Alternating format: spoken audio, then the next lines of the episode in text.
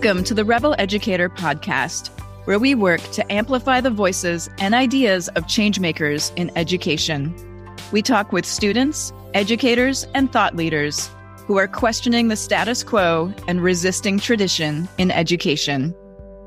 If you're local to the San Francisco Bay Area, Up Academy, our progressive elementary school, is now enrolling for fall of 2022. So, welcome, Rebel Educators, to this episode of the Rebel Educator Podcast.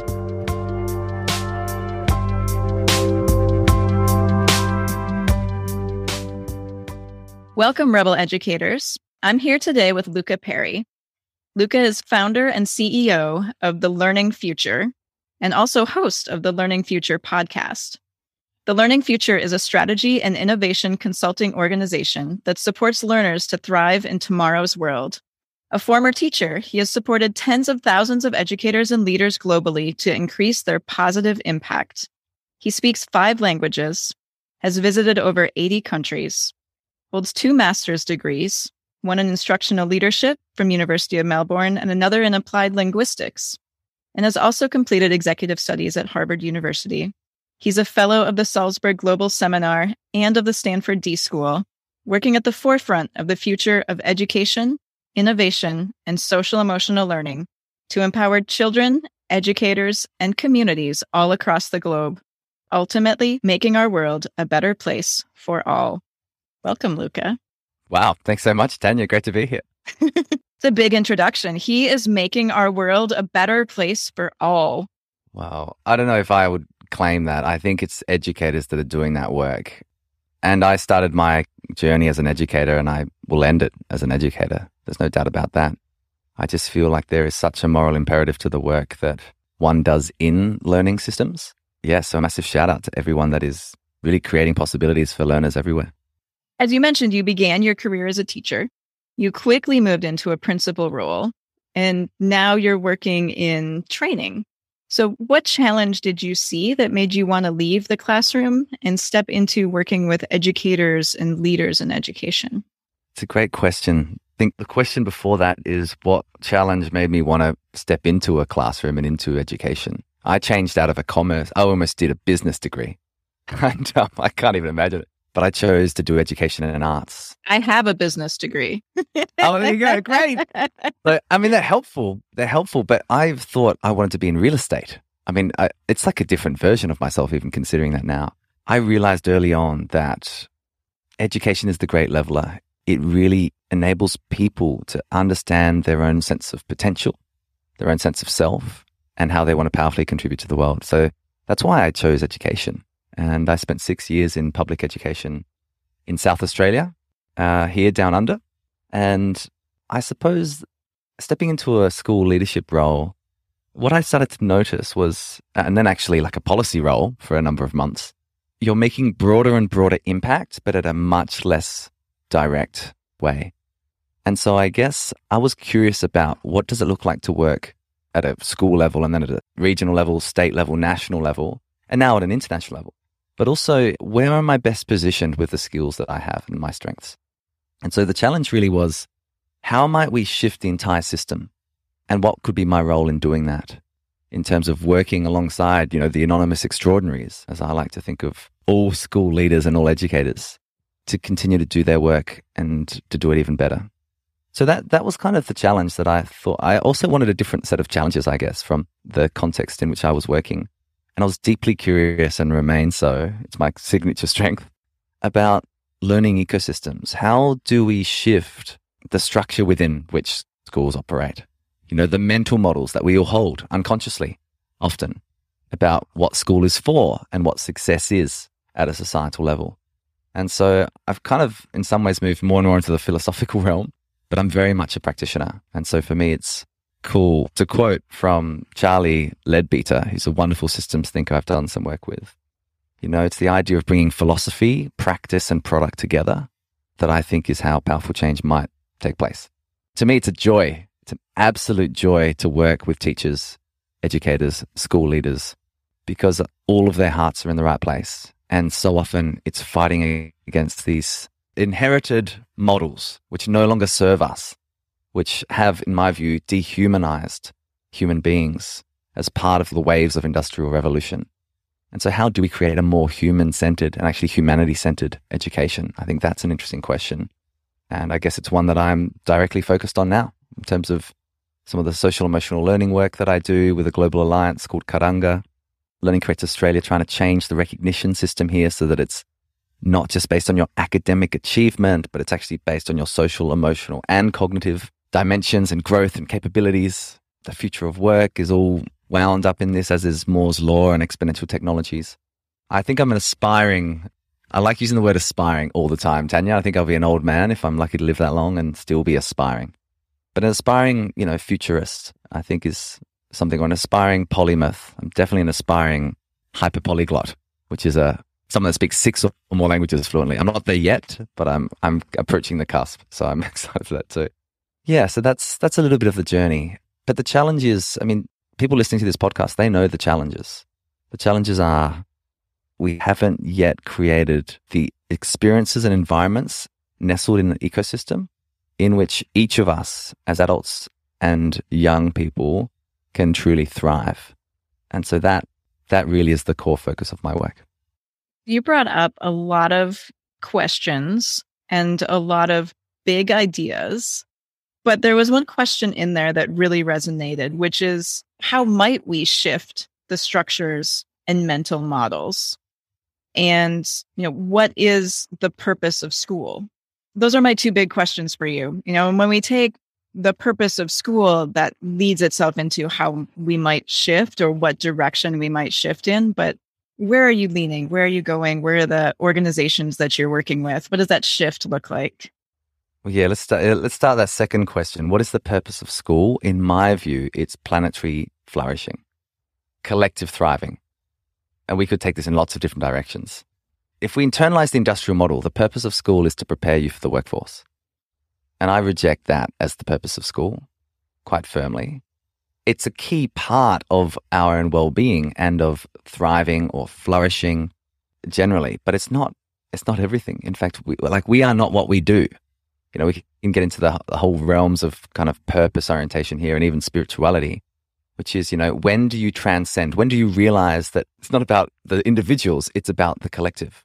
And I think we've just, we have so absorbed this idea of, well, this is my truth and this is like my individual self actualization. And if we go back to humanistic psychology, which I, I've been very influenced by, and, you know, Abraham Maslow, the whole idea was never to self actualize, it was to self transcend.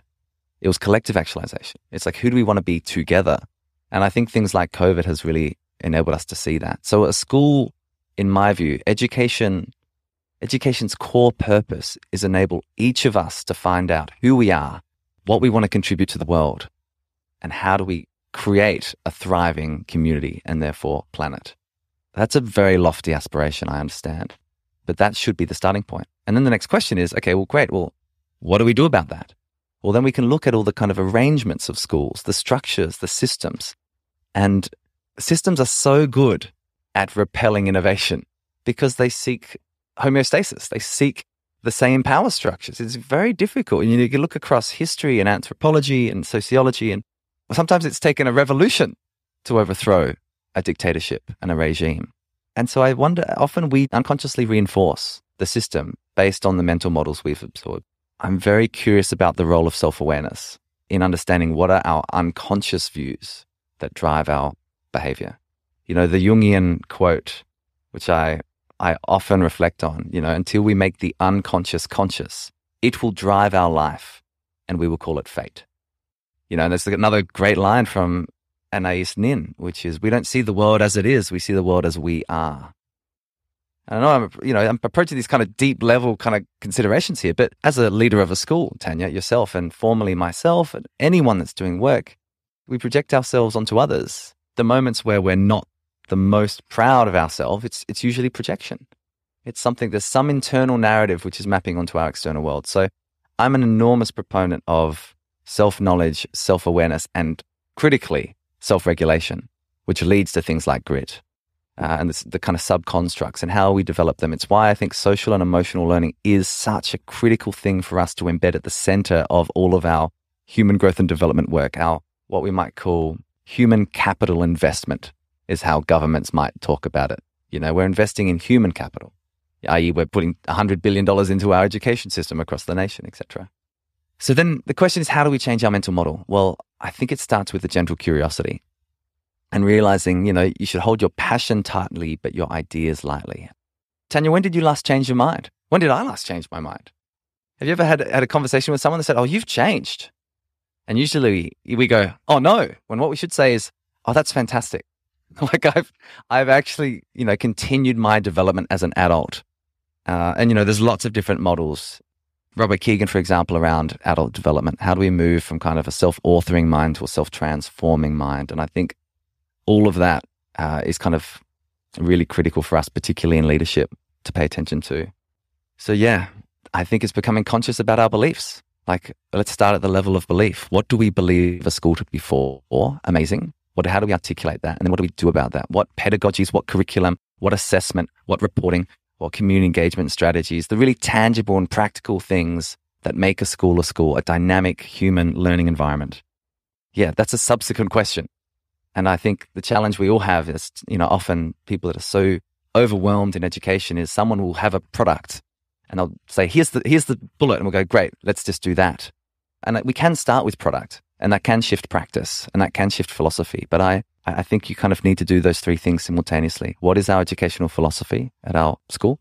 What are the practices that we think are best practice for who we choose to be in this community, in this part of the country, in this part of the world? And then ultimately, yeah, what are the products that we want to use? What are the artifacts? What are the things that make our school our school? And really be unapologetic about that. You know, when we're talking about mental models, we're really talking about unconscious belief. And so being able to bring out, increase our consciousness to why we believe that to be true, I think is what we're all called to do right now at this moment, particularly with technology transforming around us as well. Yeah, we all draw upon our experiences, which inform our perceptions of the world. And given the experience that each of us had in education, you know, one of the things that I come across a lot is, well, that's not the way we did it, or my school was fine. Why do we need to change everything? But when we look back and we've created a large educational system, which was built to put out workers to work in an industrialized system. And that's just not the world that we have anymore. So if we're going yeah. to shift from creating industrialized workers to creating self aware citizens of the world, then how do we shift that mindset from the basis of a school that's not necessarily just to dump content and information and knowledge into a student, but instead is to build their character and their self awareness and their self reliance, it's looking at a completely different perspective. Mm. And then it's different teacher training and it's bringing in different systems and different programs and different curriculum because now you're looking at it from a very human aspect instead of taking a human and trying to turn them into an industrialized working machine. We're taking small humans and trying to give them the opportunity to become their best selves. I think you've put that beautifully. As the truism goes, you know, ultimately we should seek in systems, human systems, to create first class human beings, not second class robots. And so we shouldn't be, you know, kind of weighing ourselves against technology. The, you know, the fourth industrial revolution is all about cyber physical systems. It's about us working alongside technology, being augmented by AI and machine learning that's driving that and then, you know, robotics and all these converging tech. Your point, I think, is really good about where we've come from. And it's so important that we understand who we are, each of us. Why do I believe the way I do? You know, what's my own history? What's my own ancestry? What's been the story that I have told myself about myself? In terms of this moment, people still talk about the knowledge economy. I don't think we are in a knowledge economy at all. I think we're in a creative economy. And this is the old saying, you know, from Tony Wagner, who used to be at Harvard as the entrepreneur in residence innovate in residence, you know, it's not what you know, it's what you do with what you know. And I agree with that wholeheartedly. I just think it's incomplete. My view is that yes, it's what you know and it's what you do with what you know, but it's actually who you are as you do things with what you know. We need to go down to the level of identity, particularly right now when we're looking at such a polarized world politically on a whole range of different issues. There is a lot of really strongly held views at the moment, right? And so the idea is how do we gently meet each other and try to understand the other person's perspective? And we must understand ourselves in that. Because it's creative economy, but in a character world. And so your point is absolutely right, I think. You know, we want first and foremost good human beings that understand communitas, can operate in community, know how to weave within diversity, increasing diversity and increasing complexity that is coming into our, our world, rather than feeling attacked or vulnerable by a demographic change in a particular part of my community. How does one feel excited about that? Well, one feels excited about that when they have a strong self concept and they realize that they're not in competition at all. We're not zero sum. We need to be positive sum or in an abundant sense uh, of mindset. So that's all easy to say. I'll be frank. That's really easy to say on a podcast, on a lovely podcast speaking with you, Tanya. It's really hard to do the work, the internal work to get us to that point. And so that takes a commitment from each of us to understand ourselves at, a, at such a level of depth where we can hold space, where we can empower others. My philosophy, to be frank again, is we can't create anything. I mean, I need to change that bio. I'm not creating anything really. I'm not changing things directly. I create an experience in which people may choose to change themselves. This is the same thing that happens in a school. As much as we think about, yes, direct instruction and explicit instruction, they're great pedagogies and should be utilized at times. But ultimately, it's in, within what frame? An inquiry frame, a curiosity frame, a wonder frame. And so the idea is how do I create an environment and an experience in which children, young people, and adults, and the elderly, they're still, you know, into it, choose to learn. And this is the idea of moving from behavior management to motivation architecture. This is the kind of conversation rather than saying, sit down, Tanya. It's we should be designing experiences where no one's sitting down, first of all. That's another, we know a, a lot of research, particularly from John Medina and Brain Rules, about why we shouldn't have sedentary environments in classrooms. But the point is, how do we design for these intrinsically motivating environments? And I think that takes new models, models that I'm sure, Tanya's, for as much as I know about the one you're leading there in California, you know, really are, are looking at the whole human being, at the whole person. We're asking educators to really focus on social emotional learning to help us to build the character traits of connected and engaged citizens. But I feel like many educators feel like they have so many things coming at them and things that we're trying to add on to their plate. If we look at a framework of what are we doing well, what should we continue doing, what do we need to do, which I think is kind of the conversation we've had so far of things that we really need to see in education and want to start doing in order to take something off the plate to make space. What do we stop doing in education? What's not serving us? Uh, needless assessment. needless assessment. One, B, a crowded curriculum. Two, we've got great examples of this being done in different schools, you know, where you basically say, we're not even going to attempt to do the full breadth of the AP or the other kind of American things, or of what we have here, the Australian curriculum, which is pretty well designed conceptually, I have to say. Teachers are like, yeah, because it's, oh, there's another issue. Let's get teachers to do it. Uh, we've all got experience of this. I mean, I remember as a school leader, I used to get 150 organizations all trying to help our school through offering some kind of support and program. It was just overwhelming. We couldn't concentrate on anything. So the only idea is do less and do it better and deeper. This is why I think the deeper learning movement is so powerful.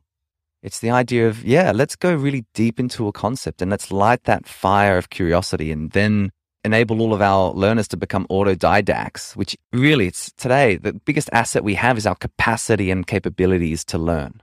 That's what matters most. That's where every young person should be positioned at the end of school, which of course is just the start of their learning journey. Gone are the, the rocket model days of scalable efficiency. We're in scalable learning now as Heather McGowan would say from the adapt- adaptation advantage of wonderful book. So, yeah, we need to really think quite differently about that. And we need systems to stop putting so much pressure on educators themselves. Social emotional learning is not an add on, it's the fabric of education itself. In fact, that's, I'm quoting the Aspen Institute here and the report from a nation at fear to a nation at hope. And yeah, social, emotional, and cognitive learning is the fabric of education itself. The problem is we have focused so much on just our cognition. We have separated ourselves. You know, we think that knowledge is going to get us out of this, Tanya. It's not. Wisdom is what's going to get us out of it. And that means connecting to disconnected parts of ourselves and our communities. Yes, hyper specialization, but also deep generalization. You know, these kinds of principles, I think, are, are, are really what's key. So, last thing I'll say is let's take a leaf out of Portugal's book. Portugal said, oh, you know, schools are crowded, we're not getting much done. So they just said, well, you can take actually up to 50% of your curriculum, you can do something different. They just gave permission to their entire education system for the local leaders, the educators, the school leaders, the community members to make decisions about what mattered most for their learners. And, you know, what emerged out of that whole range of different programs, some great community connections in sport. But the main theme that emerged was this focus on well-being on the social and the emotional dimensions because it's just not catered for very well yet in our world. Although things are changing. You know, the OECD last year released its report into the study of social emotional skills. And, you know, that's also the same organization that run the international assessment, PISA and TIMSS, and have had kind of the league tables of what's the most successful education system in the world, mainly based off of achievement data. So now we're seeing this shift towards cognitive, social, and emotional. So yeah, less curriculum, less assessment where it's possible. I think those two things are really important. And have a, let's have a graduate profile for every single school that is understood by the learners and the educators and the community themselves. These are the qualities that we want to empower our young people with. That's a really powerful activity to do. It's a powerful narrative to create. And then anything that doesn't align with that graduate profile, choose powerfully not to do. Yeah, I think that makes a lot of sense to me because that's where we started as a school. Mm-hmm. We started with that philosophy. We started, the yeah. first thing we created was a graduate profile. Great. What are these students going to turn out like? And how do yeah. we work backwards to create that with the understanding that I have all the knowledge that I need in my pocket? So, how do I learn to research that? How do I learn to have critical thinking and discern what's true or what's false? Or how do I learn to collaborate within a group of people and brainstorm and come up with ideas? How do I learn to see and notice challenges or problems in the world around me? Yeah. And create a solution and test it. And when it doesn't work, what happens then? You know, have I failed or have I just found one way that doesn't work? So now we can try again, right? It's a step in the journey. And so creating all of these things for our young learners really resonates. Everything that you said really resonates with. Yeah, it's wonderful, Tanya. It's such a privileged and difficult, as you know, position to be a foundation principal. Um, I hope in my career at some stage that's something I might choose to do because you get to start afresh with a community, with a, often a motivated community that want to do some things. A really difficult challenge is if you're a school with 150 years of history in a sandstone building that's known for its academic achievement, how does one, how does a team there try to take often the parents in particular on a journey to say the way school you experienced it is not the way it needs to be right now. And in fact, the way it is right now is still eons behind how it needs to be in 20 years' time. I think the age of schooling is coming to an end. That's my view. What will replace it? Dynamic learning ecosystems. Interconnected, verifiable, token based, Web3 powered, right? Learning ecosystems.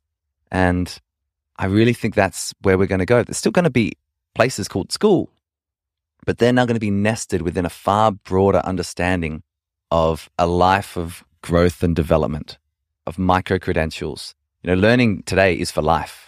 17 jobs, five industries, as the research would say here in Australia, is, is the new reality for graduates coming out of high schools today. Let alone, you know, what's that going to look like when my, my niece and nephews finish school in, you know, 2040? You know, so there's some pretty big questions out there. But yeah, trying to take, I think it's capital N narrative. A new narrative is really, really important. And then it's about coupling the practical shifts that can take place on that. Design thinking, human centered design can be really powerful methods, methodologies to use to, for all of us to take ourselves on an innovation journey. I often use them in my work. And I think that's, uh, I mean, I just really do take my hat off to the educators that that are sometimes pushing up against such a strongly held and frankly unconscious mental model of what a school needs to be. And so, what a school could be is a really great question as well. And also a very good book by Ted Dintersmith. So, shout out to Ted as well. so, tell us how your school was. I love to hear stories of guests' elementary school years. So, can you share a story of something that you remember from your time in elementary school? Oh, as a student. As a student. Oh, I um I would say I was allowed to flourish as I went through my high school. Elementary school for me, I have memories of feeling a little odd. You know, I've, as you can tell, I'm a bit of a philosopher. You know, I'm kind of sometimes I would get lost in my head thinking about ideas. But there was such a wonderful support for performance in particular. I picked up all my music as like an elementary student. And I remember being in, extension maths class, being part of the science club, you know, just a real passionate nerd. All the seeds were planted early for me. Yeah. And I remember we used to do this, uh, it was a, it was a small school. It's a small Catholic school in the inner city of Adelaide, South Australia. And you really did feel like you were part of a community. And I remember kind of performing quite a lot and speaking, playing the drums, singing a song, and it must have sounded terrible. And yet, the support that came from these educators and the encouragement, I mean, it really did set in motion things that powerfully enabled me to step into um, high school. And actually, just to close this, I just want to say an enormous thank you to Tanya Jones. Ms. Jones was my year six, my grade six, seven teacher for two years. She would set our homework on a Monday and it was due on a Friday. We would start every morning with a salute to the sun, which is a yoga, you know, yoga. She was ahead of her time, understanding embodied cognition, you know, really doing kind of Socratic seminar just a wonderful educator, wonderful educator, and so set me up to step into a bigger high school where I really flourished. You know, joined every club, every band, every football team, you know, did all the things, co curricular, as well as did quite well in academics. So, yeah, she was just a remarkable teacher that made a big difference on my life. And so, when I think back to that period of time, I really see her as someone that I owe a great debt to. And I actually did reach out to her five years or so ago. She's a principal in the northern suburbs of Adelaide and said thank you because that's the impact she's had on me. And I think it's one of the great things for us working in education is that we can, we don't know the ripple. We create a ripple and we don't know how far that actually travels. And I think most of us would be pretty astounded to realize how far it might. An amazing career and an amazing space to work in because of that because you always have the opportunity to plant those seeds and you never really know where it's going to go. Yeah, exactly. Educators are gardeners, in my view. We want to need to create, yeah, the seeds are all planted. They're the young people that we serve, our colleagues that we serve alongside. And it's how do we create the right conditions, nutrients, the right fertilizer, the right amount of sunlight and shade so that everyone can powerfully step into the life they want to live. And it should be a life of contribution and a life of community particularly in a world that sometimes seems like it's ripping itself apart, I think community is the answer in so many ways. Well, thank you for making our world a better place. How can people get in touch with you, Louka? Thanks, Tanya. I, I think I'm just supporting the people making the world a better place. But um, I'm a Greek Welsh Australian. So I have a Greek first name and a Welsh last name, which means it's the only combination in the world that I've been able to come across. So it's L O U K A P A R R Y. And yeah, I'd love for you to follow me on LinkedIn or check out our website at thelearningfuture.com. But yeah, if you Google my name, you'll see a, a, couple of quirky, interesting things I'm involved in. And I'd love to get in touch with anyone that's doing really interesting work anywhere in the world because it matters and it matters particularly right now. Thank you. Thank you. Thank you, everyone, for listening to the Rebel Educator podcast. I'd invite you to check out rebeleducator.com, where you can see all of our upcoming workshops, webinars, and professional development opportunities. UpAcademySF.com, where you can see our current progressive elementary school in action. And if you've enjoyed this episode, we'd love for you to leave a review and rate our show so that others can find it and love us too. Keep resisting tradition, Rebel Educators.